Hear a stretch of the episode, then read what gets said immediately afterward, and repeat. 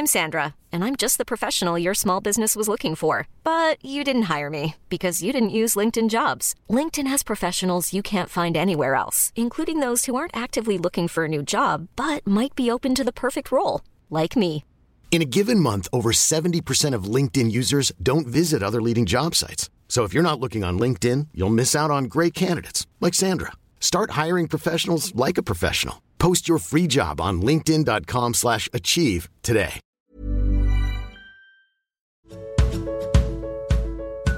Du lyssnar på podden Vad vi pratar om när vi pratar om böcker.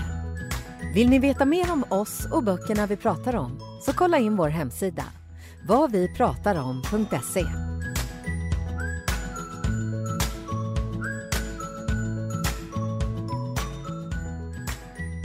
Välkomna till vad vi pratar om när vi pratar om böcker. Eh, Jag heter Alex Haridi och med mig idag har jag Rasmus Klamas. och Pernilla Wellrath. Yes! Hej! Eh, hej! Eh, hur är det med er?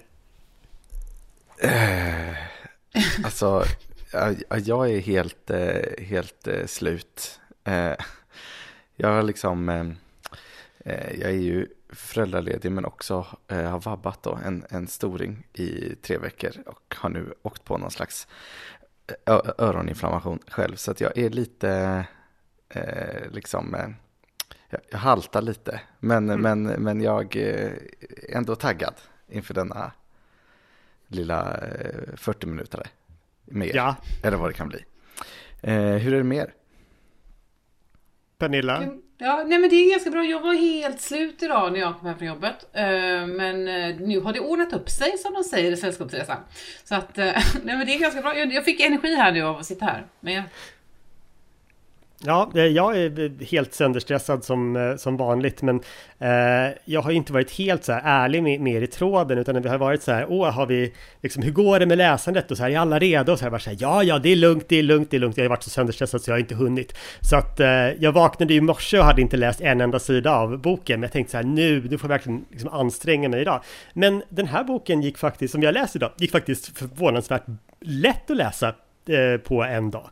Eh, Det tog mig ungefär fem timmar att läsa den. Och då undrar ni ju vad är det för bok som ni har läst? Ja! Det är då Flugornas herre av William Golding. Det är ju nämligen så att vi varje säsong eh, brukar ha ett avsnitt om en klassiker. Eh, och vi valde då Flugornas herre den här gången. Eh, Men om ni då hemma mot förmodan inte har läst eller ens hört talas om denna bok så Pernilla, vill du berätta lite för oss vad den handlar om? Gärna. Den handlar då alltså om en, eh, ett flygplan som kraschar i havet utanför en eh, ö i Söderhavet. Och eh, det är en grupp pojkar då, engelska pojkar mellan ungefär 6 och 12 år ungefär, som eh, lyckas ta sig i land då på den här ön. Och nu så behöver ju de överleva och försöka bli hämtade på något sätt. Och vi får då följa dem hur det här går. Så kan man säga. Ja, ja, liksom ett klassiskt pojkboksäventyr men eh, som eh, kanske går lite överstyr. Ja, ungefär. Men hade ni läst den här boken innan? Nej. Inte jag heller. Jag, jag trodde, jag var helt övertygad om att jag hade läst den. Eh, och sen så började jag läsa den och tänkte så här, nej men jag har nog inte läst den. Eh, men jag har nog sett eh, filmen. Eh, den senare filmen, det finns ju flera filmatiseringar, men den från 1990 tror jag att jag har sett. Jag har också något väldigt så här starkt minne av att jag har sett den på ett sommarläger. Alltså jag liksom har sett den i, liksom, i, i, i miljön av liksom tioåriga barn. Typ, gör inte så här på det här lägret. Ja, eller typ mer sådär att liksom lägerledarna fnissade gott åt att liksom utsätta oss för detta. Ja, just det. ja, jag hade inte heller läst den, så det var himla kul att eh, ta tag i den här tycker jag. Men det känns ju som att det är en bok som alla har läst. Liksom, hur kunde vi vara de tre på planeten som inte har läst den?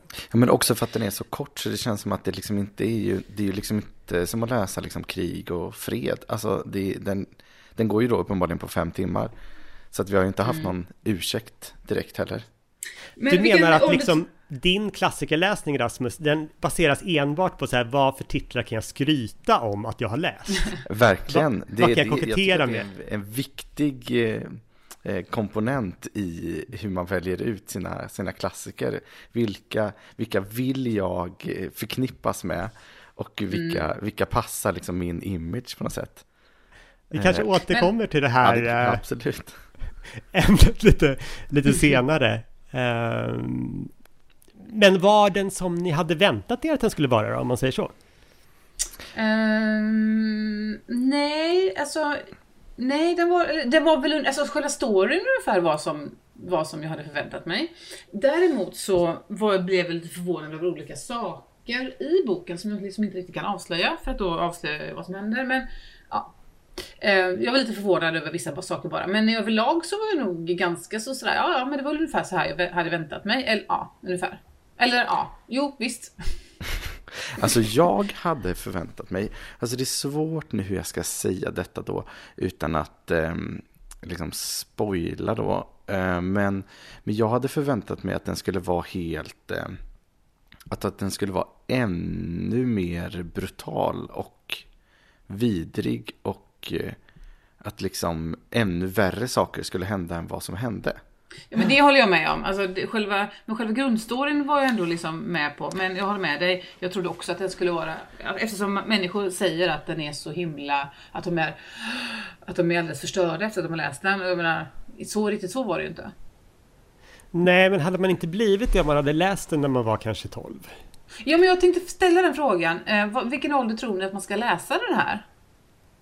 Det måste vara runt 12-13, för jag la ut en story precis innan på att jag håller på att läsa den här. Då, då fick jag svar från någon vars barn satt och skrev en, en recension på den här precis i skolan. Och hon var 13. Mm. Men det är, jätte, det...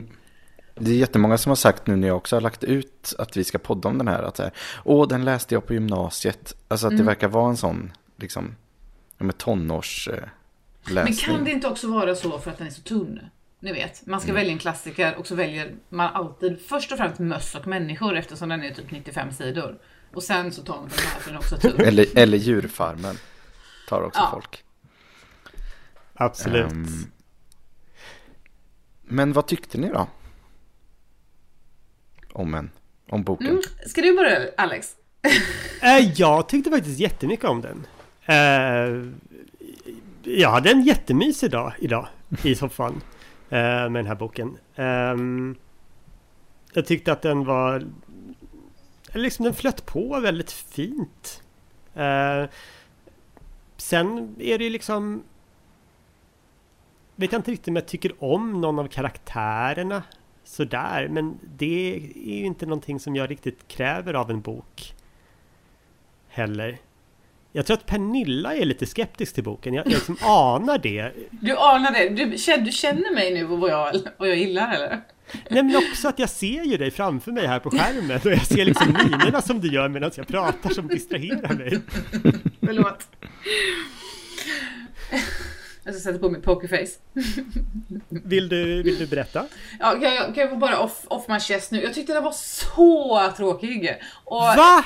Ja, Nej. alltså gud, Nej. aldrig har 200 sidor tagit så lång tid att läsa. Jag bara, Va? Den, den lockade inte till läsning. Så fort, jag, så fort jag tog upp den så la jag ner den igen och gjorde någonting annat för jag tyckte den var så tråkig. Nej men får jag höra en mening till om hur den här jävla ön ser ut då, alltså jag oh, kräks. Skojar du eller? Det är... Ja, men sluta, gå och dra något räcka. gammalt över er för att ni har uppenbarligen helt fel. Men Va? problemet var kanske att ni läste den i små snuttar. Man ska uppenbarligen läsa den i en sittning. Mm. Ja, det, jag hade inte klarat av det. Alltså, Men jag... Rasmus, du tyckte inte heller om den då, eller vadå? Nej, alltså jag tyckte två, två första tredjedelarna tyckte jag var rent ut sagt olidliga. Eh, jag dog av tristess. Och sen sista tredjedelen, när det hände någonting, då tyckte jag att det blev eh, ja, men lite intressant. Eh, det blev inte liksom... riktigt lika tråkigt. Nej, det, då blev det okej. Okay. Framförallt så tyckte jag att de himla... Det var, jag, kan, jag skulle kunna röra upp vad det var jag inte gillade. Det var liksom inte bara en sak, utan det var väldigt många saker. Dels så var det då greppet, hur det var berättat. Allvetaren författare eller berättare som hoppar in och ut genom folk och talar om hur de tänker och tycker. Men, eh, och, och nästan inget inre liv.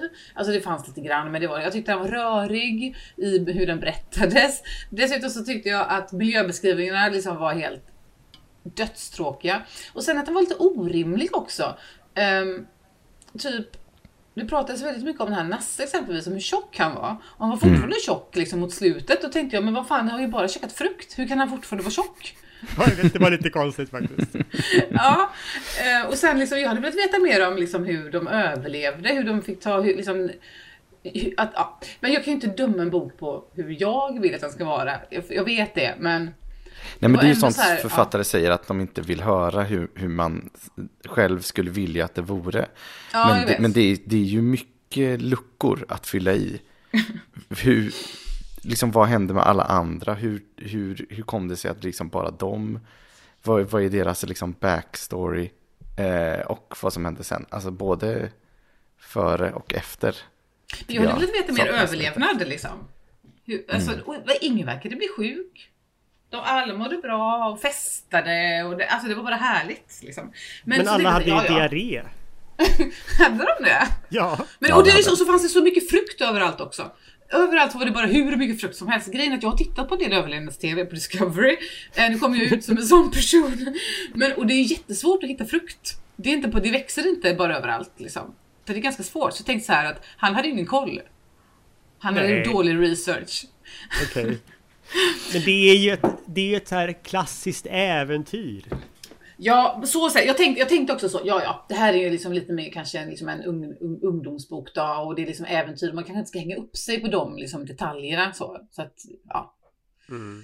Däremot så är man ju som, som kanske eh, modern läsare och det är alltid så orättvist att, att döma en, en ja. bok för, för, i liksom en tidskontext som den inte är skriven för. Men, men man, man reagerar ju på, på en del av liksom de här karaktärsbeskrivningarna och, mm. eh, och liksom man hoppar ju till på hur, hur till exempel mm. då Nasse är eh, porträtterad. Mm. Eh, och sen så kan man ju inte annat än också eh, skratta lite åt, åt dåtiden eh, i det här att hjälten i boken är ju liksom blond och eh, eh han beskrivs som att ha en boxares fysik fast han är 12 år gammal. med, med ett snällt ansikte och, och sen så kommer liksom eh, då den här eh, Nasse och så får man liksom beskrivningen av honom, hur han är tjock och grisaktig och kallas för Nasse. Eh, och sen så kommer liksom skurken in, den stora skurken, den här andra liksom psykopatpojken, Jack. Och han beskrivs, det skrivs rakt ut att han, att han var ful. Var det så? Ja, det står att han, han är, är rödhårig, ful. det måste vara fult. Rödhårig, fräknar, hans ansikte var usch. fult. Ja, usch vad fult. ja. Eh, och då är det ändå så lustigt det här med liksom att, att, att vi kanske inte riktigt skulle, skulle, man kanske inte riktigt skriver så nu för tiden att man liksom kopplar ett vackert utseende till ädla karaktärsdrag och, eh, mm, eh, och eh, mm. fulhet med ondska och ehm, eh, tjockhet med klumpighet och lite korkadhet. Nej, Fast han var ju inte den smartaste av dem, Nasse. Var det inte det? Eller i och för sig, Ralf skulle ja, så är de ju alltid liksom... Men Nasse var ju intelligent. Det är klart, han var ju tjock, intelligent och glasögon liksom. Ja. Nej, men det är också någonting med att Jack då, den här eh, tuffingen, the bad guy, eh, sen liksom sminkar någon slags blackface och blir en vilding. Alltså det är också liksom det porträttet av liksom den vita civiliserade eh, Ralf mot den liksom Eh, den vilda, eh, liksom, som liksom, ja men n-ordet används ju i alla fall en gång ja, tror jag. Och sen så tänker jag också eh. på um, den, just, just det här postkoloniala om man ska lägga det perspektivet så är det ju verkligen hur, hur västvärlden då, våran blick, eller den tidens blick på Liksom, nu, nu gör jag sådana fingrar i luften här. Eh, vildingar. Ja precis, kaninöron. Där, alltså just vildingarna där som du är inne på Rasmus. Mm. Eh, hur vi såg på dem. Alltså, eller, jag antar att de menar urbefolkning då. Ja, ja exakt. Det ja. får man gissa. Men om jag ska försvara boken så är, är det inte liksom Det finns ju inte nedsättande porträtt av urinvånare. Nej, det är ju men... fortfarande britter som liksom Ja, men är det Börjar inte ändå bete de sig som lajvar urinvånare och att det då ändå ses som det, så kommer vi aldrig att överleva för då kommer vi inte komma härifrån. Alltså det, det finns ändå eh, ett rätt och ett fel sätt att...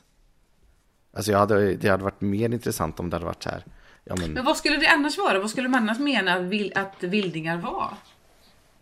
Om de inte tänker på liksom så här, någon form av urinvånare liksom. Jo, det, skrev- det är möjligt. Ja. Det är möjligt men, att ni har men, rätt. men fortsätt. Eh, jag är ändå väldigt nyfiken på vad du gillade med boken. För nu har vi spytt ut Byrås här, jag och Pernilla. Så Okej, nej men jag tror att det faktum att man känner till historien så väl eh, fungerade eh, som ett liksom fungerade, var väldigt bra för min läsning. Eh, att det här liksom två tredjedelar partiet i början som ni tyckte var väldigt tråkigt tyckte jag var väldigt spännande just för att man har liksom den här förväntan om eh, att man vet att så här, de kommer att förvildas, det kommer att liksom bli barnamord. Eh, de kommer att liksom ut, bli en sorts anarki på den här ön. Så att jag hade inte tråkigt under de där första 140 sidorna. Eh, utan jag satt liksom och, och, och väntade på att, här, hur, hur, att det skulle komma och hur det skulle komma och hur det skulle utvecklas. Eh, jag tyckte det var jättespännande. kul. Sen kan jag du- hålla med om att när liksom den slutgiltiga våldsorgien liksom eh, kommer så eh, kanske den var mer chockerande på 50-talet än vad den är för en publik som tittar på Squid Game och eh, läser Hunger Games. Mm.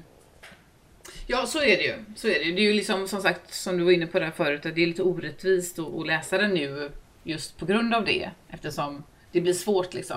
Men jag tycker alltid man säger det, och nu men det är ingenting mot dig så, för jag säger det själv också hela tiden. Att eh, åh, den var säkert så när den skrev. Och det, det, jag tycker man säger det varenda gång man pratar om en klassiker. Att ja, när den kom så var den minsann. Men, men är den, håller den då liksom? Har den, har den stått sig liksom? Jag tycker att den har stått sig ganska bra. Nej men eh, alltså liksom, jag skulle inte säga att den har stått sig eh, hundraprocentigt. Det finns fortfarande områden som hade kunnat vara lite bättre. Alltså, men så tänker jag också så här att alltså, om, man, om man då tittar på att det är en klassiker ehm, och, eh, och man kan liksom, om man, som, som sagt om man lägger liksom lite olika perspektiv och teorier och tolkningar på den, ja, men så här postkoloniala, feministisk psykoanalys kanske och queer-teori liksom, kanske till och med ekokritik, så kan man ju hitta jättemycket spännande saker. Men det gör det ju inte till en bra roman, tänker jag. Utan då är det ju andra saker man kanske plockar upp. Ja, det är klart att det är Nej, skillnad ja, på kanske. intressant och en bra läsupplevelse. Liksom. Mm. Men, men eh, alltså jag tyckte ändå att sista tredjedelen då, alltså där hade, jag tyckte det var bra puls. Där kände jag så här, om man gillar eh, liksom miljöbeskrivningar och, och liksom tycker att det ger mycket så, så lägger det grunden för liksom ett crescendo som jag ändå tycker håller. Men så Eh. jäkla mycket miljöbeskrivningar var det väl inte ändå? Jo, Det var väl det enda det var. Det var det verkligen. Nej! Jo, du vet du vad? Och det var till och med en, en del som jag la ut på Insta, jag läste den, jag vet inte om jag har lagt upp den här. Jo, det är den här Simon som i övers... Alltså nu har vi läst en, jag har i alla fall läst en översatt vers, version. Men Ja, i den engelska så, kallade han, så kallas han för queer. Det är, för jag har googlat lite. Eh, och det är väldigt intressant. Vad, vad, nu, nu har de översatt det till, översättaren har kallat det för prillig. Okej. Eh, Men så det är också så här, vad, vad, vad, vad, queer på 50-talet? Fanns det ordet då? Och vad Jo men då det? betyder det väl bara konstig? Ja. Men han i alla fall, han springer iväg till en, eh, till en glänta någonstans. Där, där liksom, jo, jag tyckte att det var en väldigt sexuell scen. Eller e- erotisk, på, sensuell då liksom. Det var liksom frukt som purknade och det var knoppar som reste sig och det var liksom eh, ljusknoppar som rörde sig och deras gröna foderblad öppnade sig en aning och blommornas vita huvuden reste sig behagfullt för att möta den fria luften. Hallå? Ni hör ju. Jag hör ju att 14-åriga Pernilla hade älskat den här boken. Jag kanske skulle läsa den då istället. Och gjort väldigt kanske- intressanta tolkningar där i slickrummet. Ja, uppenbarligen så tolkar jag den intressant nu också. Ja. Jag vet inte. Ja. Ehm, ja, men, men han eh, ska- väl ändå då liksom ha någon sorts... eh, vad heter det när man liksom har den här sjukdomen? Att man får såna här liksom attacker? Epilepsi? Ja! Ja! Eller har jag Mm. missförstått? Nej, jag, jag tänkte inte på attacker. Jag, tänkte, Nej, jag tänkte det kanske på det var heller, men det ångest. Panikångest eller något tänkte jag. Jaha, okej. För att han håller ju på så, alltså de, när, han, när han dyker upp så är det så här så svimmar han ju det första han gör. Och alla säger han håller alltid på och svimmar. Ja, och sen så liksom Mm. smiter han ju iväg. Eh, och sen så är det ju något parti där det är så här, han kände en attack komma och sen blev han medvetslös. Så jag tänkte att det var liksom eh, epilepsi och att den där konstiga då fe, subjektiva feberdrömmen som du eh, citerade här var väl liksom också kanske eh, en, en, en 50-talsförfattare som liksom killgissar lite om hur det känns att få ett epileptiskt anfall. Men han är också den första som pratar väldigt mycket om det här odjuret. Eh, och vi ska inte spoila för mycket nu, men jag tycker det fanns många, väldigt många typer av odjur i boken. Fanns det inte det? Och Jo, Simon men var en av dem det- som... Ja. Men, men det är väl också liksom hela tematiken med boken och kanske också varför den är liksom populär att läsa i skolorna för att den har så här en ganska eh, lätt analyserad tematik. Mm, jo visst, absolut. Men den, jag tycker ändå att det hängde inte ihop riktigt. Jag tyckte att odjuret var liksom lite, det, det var ju liksom lite överallt. Det, det, det, kom ju ganska tidigt liksom, innan det andra odjuret kom. Ja. Men det Eh, riktiga så- odjuret är ju ja. människan Pernilla. Ja, det absolut. men det var ju Simon inne på redan ganska tidigt också. Sa han inte Och det sades rakt ut. Ja. det sa han rakt ut. ja. Ja, ja. Men eh, tycker ni om att läsa klassiker annars? Är det någonting gud, ni gör jag mycket? älskar att läsa klassiker. Nu har jag inte gjort det på, jag, alltså, jag har gjort en, en del ehm, och jag tycker att det är jätteroligt. Jag blir alltid förvånad över hur ofta, hur lättillgängliga och lättlästa de är. Kanske inte Vad var alla. den senaste klassikern du läste som du kommer ihåg? Ehm, Det var någonting, jag vet inte om det är Shakespeare klassiker. Jo det är det väl. Fast det är Ja. inte klassiker på det sättet men ehm, ja det är det det väl ändå. Ja, Men vad är en klassiker då? Om vi, om vi, om vi börjar i den ändan. Liksom, vad skulle ni Alltså, säga? Jag skulle, säga, jag skulle säga att klassiker är, beroende på, alltså det beror ju på, man, man kan ju säga att det är en bok som hänger med genom, genom alla tider. Det är ju en ganska enkel, enkel sak att säga, men det är också, tänker jag, mer att om, om den fortfarande kan läsas genom tiderna och fort, fortfarande öppna upp för diskussion och att den fortfarande håller. Att man, att man kan hitta nya saker och ny, ny tematik. Det är väl då som det är en riktig klassiker. Någon slags eviga teman och sådär. Ja, som, eh, precis. Eviga teman. Både någon form av kanonisering och eviga teman Mm. då kanske. Men finns det någon ålders, liksom årsgräns där, man, där någonting kan, alltså kan, kan någonting som kommer ut idag vara en klassiker? Då blir det väl en En modern, klassiker va? Klassiker, ja precis. Man brukar väl prata om så här, det här är en, det här är en framtida klassiker. Ja men typ Maken av Gun-Britt Sandström är ju en svensk modern klassiker. Ja, är, går inte gränsen vid typ 100 år? Alltså för 100 år sedan, saker som skrivna, i och för sig, saker som är skrivna på liksom 30-40-talet kan väl ändå kanske räknas som klassiker. Ja, typ alltså, som Moa Martinsson ja, ja. och... Ja, den här är ju från 50-talet då, Flugornas herre, så att eh, om det måste Om- vara 100 år så har vi liksom eh, Ja, kanske måste vara 50 då. Ja, då är det i och för sig Gun-Britt Sundström, eh, kommer inte den på 70-talet? 70-talet, ja. Då är den i gräns, ja, ja, ja jag vet inte. Jag tänker någonstans att det räcker med en generation. Alltså att liksom Någonting som kan läsas och uppskattas av generationen efter.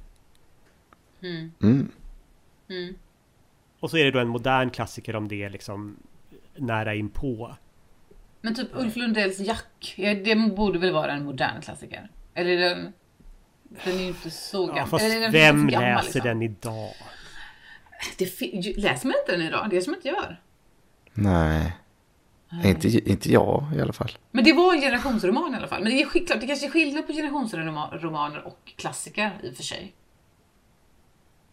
Jag tycker ändå, om vi tar liksom exemplet med Maken, att jag tycker att det är jättemånga som läser Maken idag. Ja, det är inte Verkligen. Det. Är Jo, det är jättemånga. det. Jag Det är tycker det är Ja, ja. jättemånga. Liksom, Typ alla jag känner har läst Maken, känns det som. Men du menar att du känner, alla du känner har inte läst Jack? Ingen jag känner har läst Jack. Men kan inte det, inte det bara att- för att det är Ulf Lundell och han har en stämpel för att vara lite gubbig liksom? Efter att eh, Linda Skugge typ sågade honom, eller ja, vem det nu var, i Fittstim liksom. Eh, Carolina Ramqvist. Ja, så det. kanske det var. Ja. Just Eh, ja, det, du det var Skugge att- som, ja, mm, som sågade han med Björn Ranelid. Ja. Rasmus, läser du klassiker? Um, nej, jag tycker ofta, jag blir ofta besviken. Jag tycker ofta att det är tråkigare än vad jag vill, alltså vad jag önskar att det är. Alltså det finns, jag har läst klassiker och vissa har varit eh, jättebra. Men jag tycker ändå att jag gör jag drar mig för att göra det för att jag ofta tycker att det är liksom inte, att det är mer intressant än en härlig läsupplevelse kanske. Så du Men menar du alltså... Men Rasmus, du menar alltså att du läser inte klassiker för att du tycker att de är så dåliga?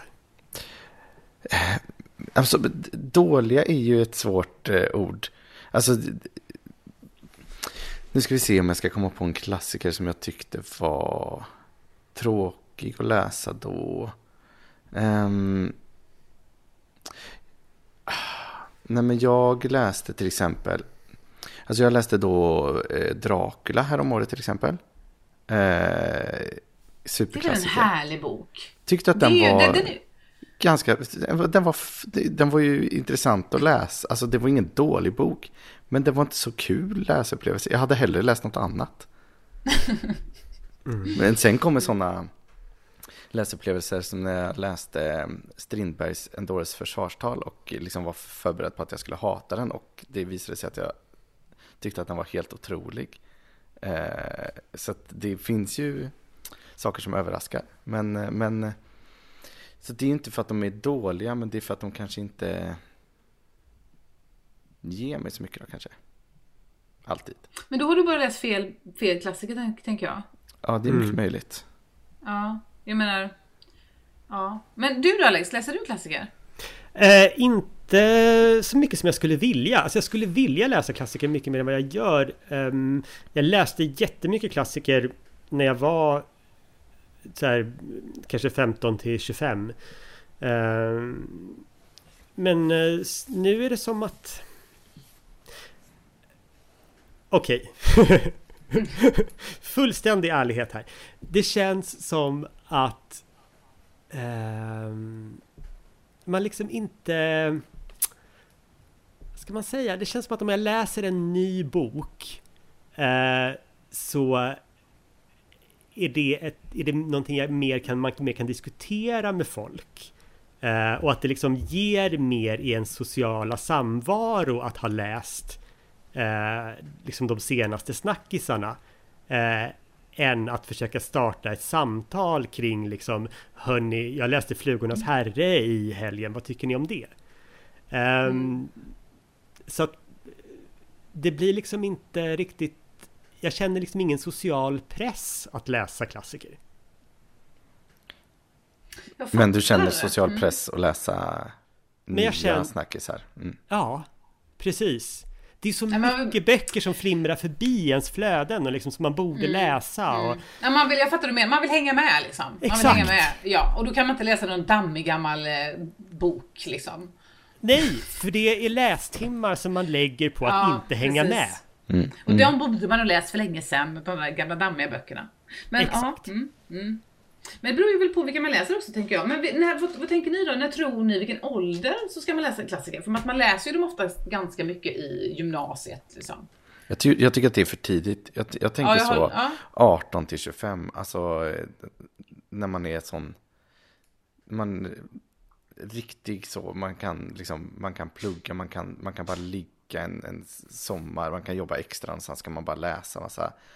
Eller liksom åka och åka på någon resa och ha med sig liksom jättemycket klassiker. Alltså jag tror att det också är, det känns som att eh, man kan, då har man den grunden att stå på sen också. Så behöver man liksom, om man nu tycker att det är härligt att kunna skryta Du menar att, man, att, eh, lite bildning menar du? Ja men Den precis, att man kan, att man, att det är, man kan, Stå på den bildningsgrunden. ja, ja, Ja. Kanske.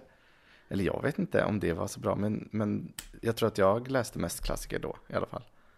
Eh, Men kommer man inte kanske sen in i liksom en andra guldålder av klassiker? När man liksom når en ålder där man inte orkar hänga med längre. Så det spelar liksom ingen roll. Det är så här, jag, jag fattar ändå inte vad samtiden handlar om.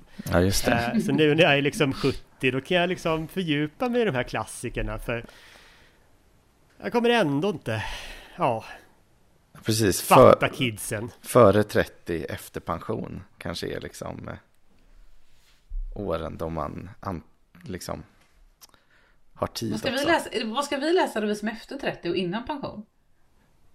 Men vi ska bara läsa, bara läsa med. böcker av eh, tjejer från Malmö som tindrar Moderna till, Ja, ja, ja. tillståndsromaner ska vi bara läsa. Tillståndsromaner, Tinderromaner, ja precis.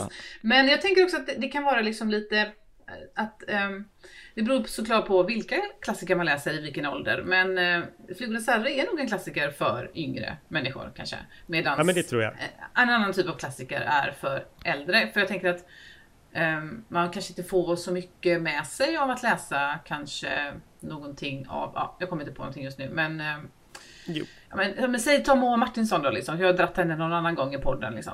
Det kanske man, det, jag, när jag läste Moa Martinsson på gymnasiet så tyckte jag att det var trevligt. Och jag förstod det inte riktigt mer. Alltså det var trevligt men det gjorde inget intryck på mig. Men när jag läste Moa Martinsson nu för något, några månader sedan så det gjorde det ett otroligt intryck på mig. Så jag tänker också Mm. att det kanske, jag kanske var dum, korkad liksom när jag gick i gymnasiet. Så kan det också vara men ja, ja, jag säger inte att jag är smart nu heller men ja, ni fattar. Ja fast är det inte också lite liksom klassiskt att man aldrig är så pretto som man kan vara på gymnasiet? Att det liksom ändå bara är på gymnasiet som man orkar läsa Krig och fred 2000 sidor. Ja, och Kafka och Nietzsche och tycker det är svinbra. Förstår man ens Nietzsche när man är, går på gymnasiet? Gör Jag tror att man det? bara tycker att det är bra. Ja, men Sen man- när man man- liksom är 35 tycker man att det är larvigt. Ja, men man förstår väl också, man, man förstår väl liksom ytan och då tänker man att det är liksom enough. Jag minns att jag liksom läste Sartre på, mm, när jag var typ 19 och eh, tänkte nu har jag fattat liksom existentialismen. Men sen så inser man ju att jag hade liksom fattat så här lite typ. Eh, så det är också någonting med en liksom, övertro på sig själv. Ja, ja, i den åldern, då, då har man ju, man har ju inte varit med om ett skit i den åldern. Men man tror att man kan allt. Typ Ja. så. Ja, jag satt ju ett tag och liksom ansträngde mig att komma på saker att skriva i marginalerna på böcker för att jag tyckte att det såg snyggt ut när det stod saker i marginalerna på böcker. Men jag hade liksom inget att skriva så jag fick så här verkligen gräva hårt i mig själv. Nu har jag inte skrivit, nu har jag inte kladdat någonting på tio sidor, nu måste jag skriva något på den här sidan. Stryka under någonting liksom. Ja, bara, precis. Mm, utropstecken. Precis Men- så, exakt så! Utropstecken, utropstecken. Men finns det någon klassiker som ni känner att ni liksom har missat som ni skulle vilja läsa då? Eller någon författare? Jag har läst väldigt lite rysk litteratur och det lilla, lilla rysk litteratur som jag har läst har jag tyckt väldigt, väldigt mycket om. Så att där känner jag att jag har en lucka som jag, jag skulle vilja fylla och att det som jag tror att jag skulle tycka om också om jag väl eh, tog tag i det. Eh, Men tidigare i år så läste jag eh, Mästaren och Margarita av Bulgakov och tyckte den var helt underbar. Eh, Så att eh, nu vill jag ju bara eh, fortsätta och läsa alla de här ryssarna. Eh, och sen så var jag ju, men jag läste ju väldigt mycket jag läste ju väldigt mycket viktoriansk, så här engelsk viktoriansk litteratur. Eh, eh, när jag var i den där gymnasieåldern som vi pratade om. Jag älskade Dickens, jag eh, älskade Jane Eyre av Charlotte Brontë. Eh, och där finns det liksom en titel som jag har av någon anledning bara hoppat över, men som har liksom har legat i min TBR-hög i typ 40 år och jag aldrig kommit till. Och det är Svindlande höjder som jag aldrig har läst. Så att den är sådär, jag måste läsa den någon gång. Jag måste Den har jag läst. Jag har läst den och tyckte att den var jättebra. Jag kollade på min Goodreads och jag gav den en fyra tydligen. Men när jag läser den nu så tycker jag att den är helt fruktansvärd. Okej. Tycker Men har du försökt läsa om den? Ja! Jag bara, gud vad de håller på, de var jobbiga de är liksom. Och de, de bara håller på hela tiden. Jag blir Okej. jätteirriterad på dem. Jag vet inte, det har blivit något fel på mig. För att, det in, ja, jag, för att jag tyckte väldigt mycket om den och så blir jag besviken. Jag kanske ska ge den, för jag tror att den blir bättre mot slutet. Det är någonting sånt där. Ja, men läs den ändå liksom. För man måste ändå, lä- man måste ändå läsa Withering Heights. Ja, men det är klart man måste ha läst With the Alltså Heights. gud! Det går inte. Nej, nej. Åh.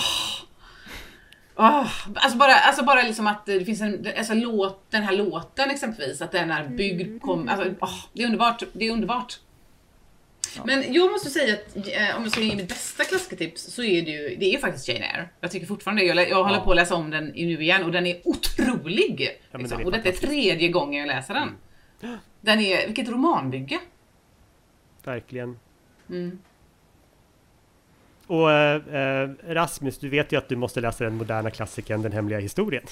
Ja, den, alltså, den ska jag verkligen läsa. Jag har liksom tvingat min fru att läsa den och hon tyckte jättemycket om den innan jag, alltså jag är dum i huvudet, men det är ju för att jag också vill läsa allt som är nytt.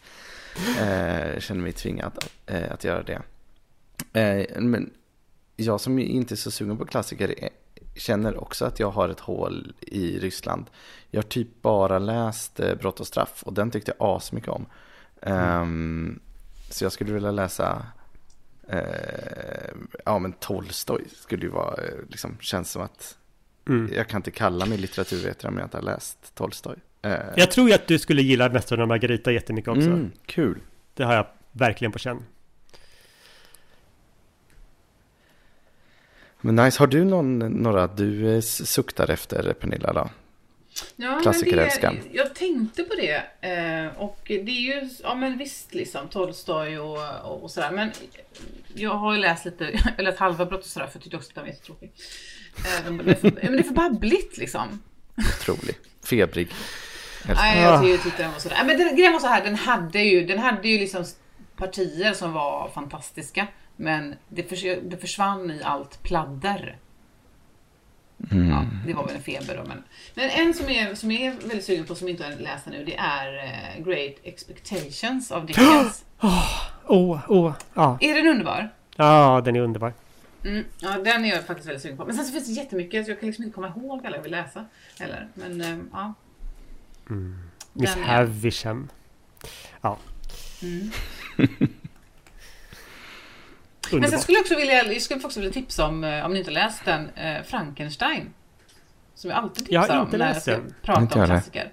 För att den är verkligen inte som man tror. Inte jag i alla fall. Jag blev eh, jätteförvånad Mm. över den. Och just att det var en, det är liksom, hur gammal var hon? Hon skrev den, hon var typ 17, 18. Det är helt Mm. otroligt. Att hon hade, att, den, det handlar väldigt mycket om liksom monstrets inre. Liksom. Och eh, en otrolig blick på eh, det mänskliga psyket. Mm. Ehm, som är helt otroligt att man kan ha när man är 17, det är klart man kan. Men eh, jag blev väldigt förvånad över, över den. Och de är En, en till bok med tematiken Människan är det riktiga odjuret. Ja, verkligen. Visst. Mm. Klassisk tematik. Klar. Funkar alltid.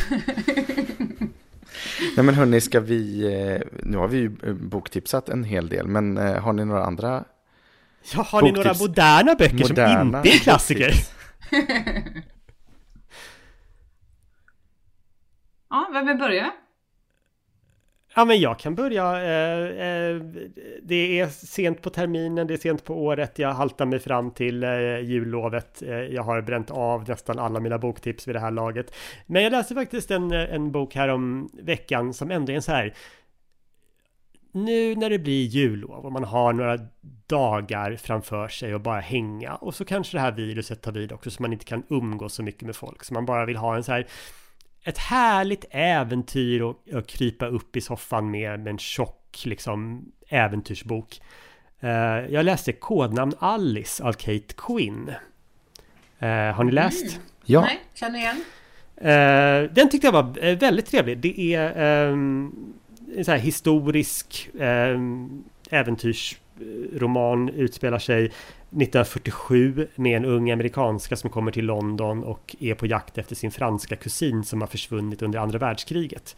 Eh, och hon den här Charlie eh, möter av en tillfällighet tror jag att det var eh, en eh, gammal bitter alkoholiserad kvinna eh, som visar sig ha varit spion under första världskriget och tillsammans så gör de sällskap genom eh, efterkrigstidens Europa.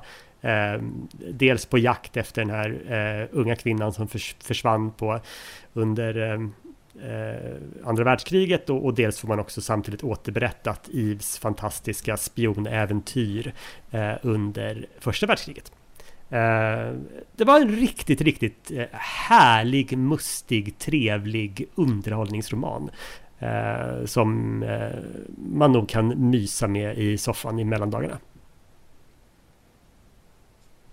Bra tips! Hade du läst min... den Rasmus? Ja, jag har läst den. Ja. Den var verkligen, ja men jag håller med dig.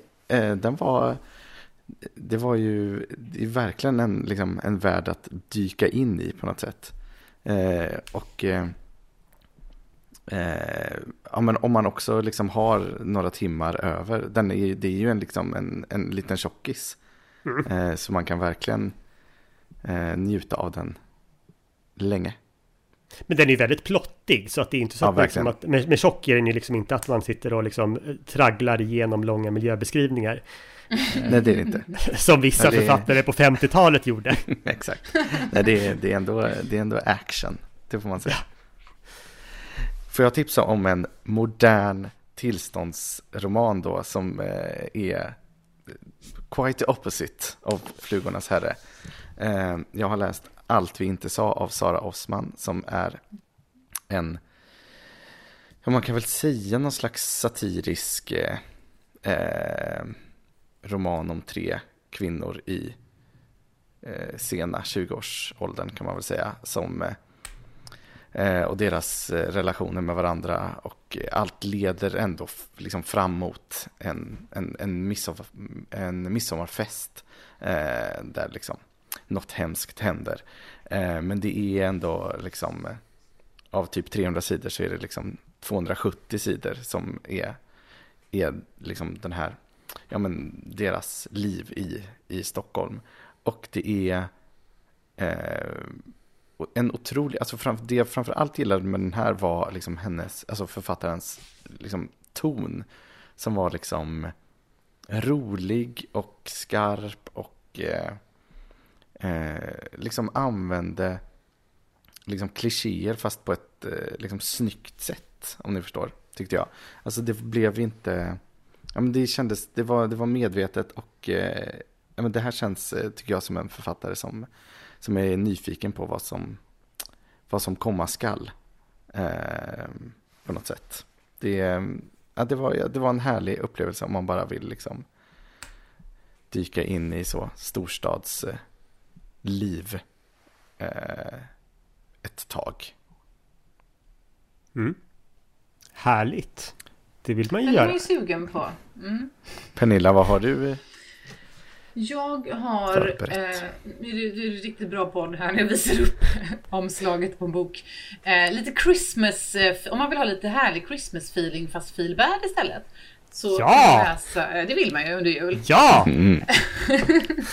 Nej, men jag har läst eh, Stargate, en julberättelse av Ingvild H. Rishöj, en norsk författare. Um, och um, jag tipsade om den här på min Insta och den handlar då om eh, Ronja och Melissa som bor i, stads, eh, ja, i Oslo. Han är en snäll person och sådär men han liksom är periodare så att han kan liksom inte låta bli att dricka då liksom efter, ja, efter ett tag. Eh, och då måste de, eh, då äter de havrefras och O'boy typ och ja, de de hankar sig fram liksom. Um, så får pappan i alla fall ett jobb och börjar sälja julgranar. Och så ja, förlorar han jobbet men då tar de här tjejerna tag i det här och uh, ser till att jobba själva. Liksom. Um, och så är det lite sådär människor runt omkring. Um, det är väldigt, väldigt fint och det är väldigt, väldigt sorgligt. Eh, men det är också väldigt, ja det är väldigt fint också. Och eh, man, jag läser här så jämför förlaget eh, henne med Selma Lagerlöf, H.C. Andersen, Astrid Lindgren. Och den är väldigt mm. modern, lite modern Astrid Lindgren. Speciellt utan att säga för mycket så tänkte jag väldigt mycket på Sunnanvind när jag läste den. Mm. Och den är ju inte direkt positiv. Ja, men den är jättefin och ja, och lite, men lite så här Bröderna Lejonhjärta också. Ja, Den, mm. den kan jag verkligen rekommendera. Mm. Ifall man liksom är, har tröttnat lite grann på de här sockersöt julfeelgood. Så kan man ta den här som eh, neutraliserare liksom. Just mm. Som en sån där liten liksom så här eh, glass som man får hyvlad is som man får in mellan rätter på någon sån här avsmakningsmeny. Ja, precis. För att skölja liksom munnen fortsätta, lite. För att skölja munnen och sen fortsätta med julslisket. Ja, men det mm. blev en, det här var, alltså om vi bara rundar Flugornas herre, eh, vilken supervattendelare det blev. Mm. Ja. Det är ju alltid kul. Ändå det är ju alltid roligt. Mm. Så, eh, Underligt. Jag tyckte faktiskt verkligen att den var en trevlig bok att läsa. På riktigt. Ja, men jag är glad för din skull. Ja. Ja, ja, men jag är väldigt glad att jag har läst den i alla fall. Så kan ja, men säga. Det känns nu, har, jag, nu har jag läst den, nu kan jag liksom stryka den ifrån listan. För den har ju ändå stått på listan. Verkligen. Mm. Ja. Mm. ja. Uh, ja, helt enkelt folk får väl gå in på vårt Insta på, där ni kan följa oss på vad vi pratar om. Uh, och skriva vad ni själva tycker om Flugornas Herre. Om ni Team eh, surpuppar eller team glada jävlar. Eh, och ni kan också gå in på vår hemsida vad vi pratar om.se och både på Instagram och på hemsidan så kan man ju se alla de här titlarna som vi har nämnt när vi rabblar så kan man komma på var det någonting som eh, flimrade förbi där och så hörde man inte riktigt vad hette den där norska författaren som Pernilla sa så fort. Eh, så kan man gå in där och kolla. Eh, och vi ses om två veckor igen. Ha det bra. Det Hej Vi som är med i den här podden heter Anna Bågstam, Alex Haridi, Jenny Jakobsson, Pernilla Wellrath, P.O. Bengtsson, Rasmus Klamas och Daniel Svärd. Vill ni veta mer om oss som är med i programmet så följ oss på Facebook. Där finns vi under namnet Vad vi pratar om.